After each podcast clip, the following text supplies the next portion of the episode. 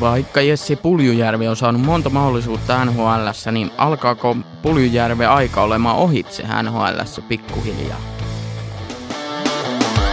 Tämä on Lätkä 8, Suomen terävin jääkiekkoaiheinen podcast. Juontajana toimin minä, Veikko Peräkorpi. Laitetaan hokkarit jalkaa ja menoksi.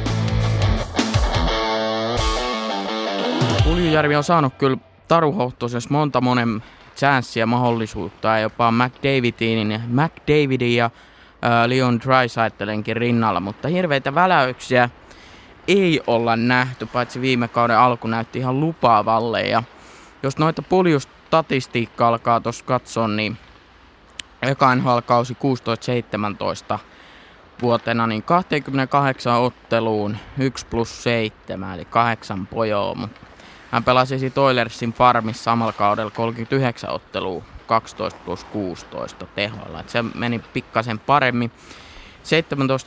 17-18 kaudella ei hommat ehkä lähtenyt öö, odotella, odotetulla tavalla, miten Puli olisi halunnut ja seura olisi se halunnut.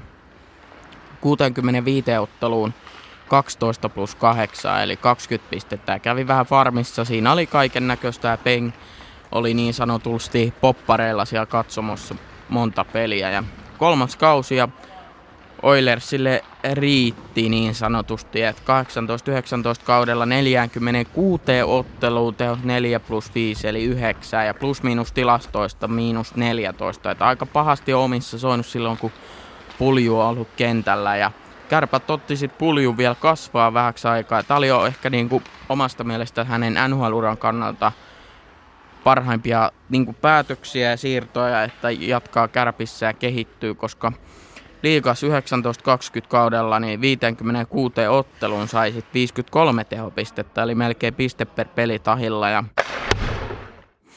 aika karultahan tuo näyttää noin ensimmäiset kolme NHL, NHL-kautta. Siihen nähden kuitenkin, että hänet on draftattu vuonna 2016 neljäntenä. Ja Puljo ei ole kuitenkaan ainut kaveri, jolla on käynyt näin, että draftetaan isolla numerolla, mutta sitten ei menestystä taho tulla. Ja, ja kausi 2021 lähtikin, mm, siis 2020-2021 lähtikin sitten alkukauden kärppätaiveleen jälkeen Oilersiin.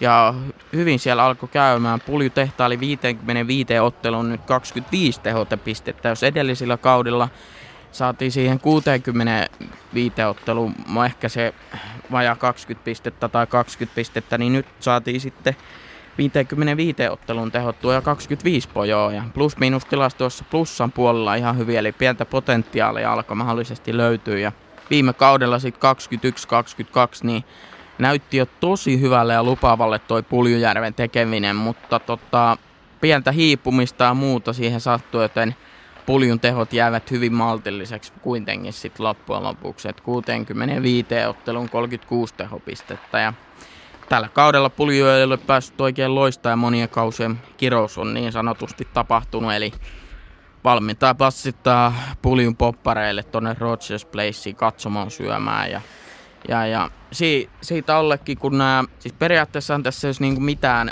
vakavaa, jos pulju olisi niinku draftattu alemman kierroksen numeroilla, mutta kun se on kuitenkin draftattu ö, neljäntenä 2016, siihen liittyy jonkin verran semmoista painetta ja muuta, että miten puljulla enää NHL riittää, kun on saanut niin monta mahdollisuutta jo.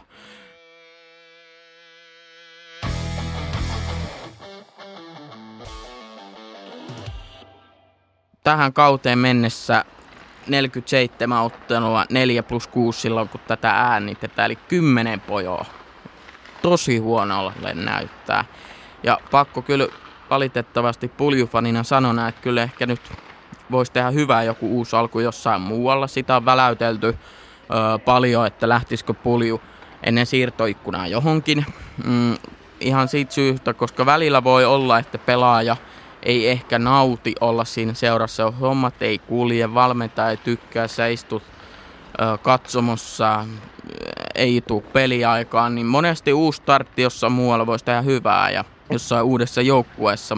Mutta tota, kysymykseen tulee se, että riittääkö ylipäätänsä NHL, niin mun mielestäni tällä hetkellä vielä riittää. Sillä onhan Pulju niin kuin hyvä pelota ja ollaan tästä nähty kuitenkin, että Jesse pystyy niin taklaa kovaa ja pystyy olemaan vähän semmoinen kuunmainen pelaaja, tiputtaa hanskat tarvittaessa ja pystyy myös loppujen lopuksi joitain tehoja. Ehkä hän on sitten enemmän sit koppipelaajan tyylinen.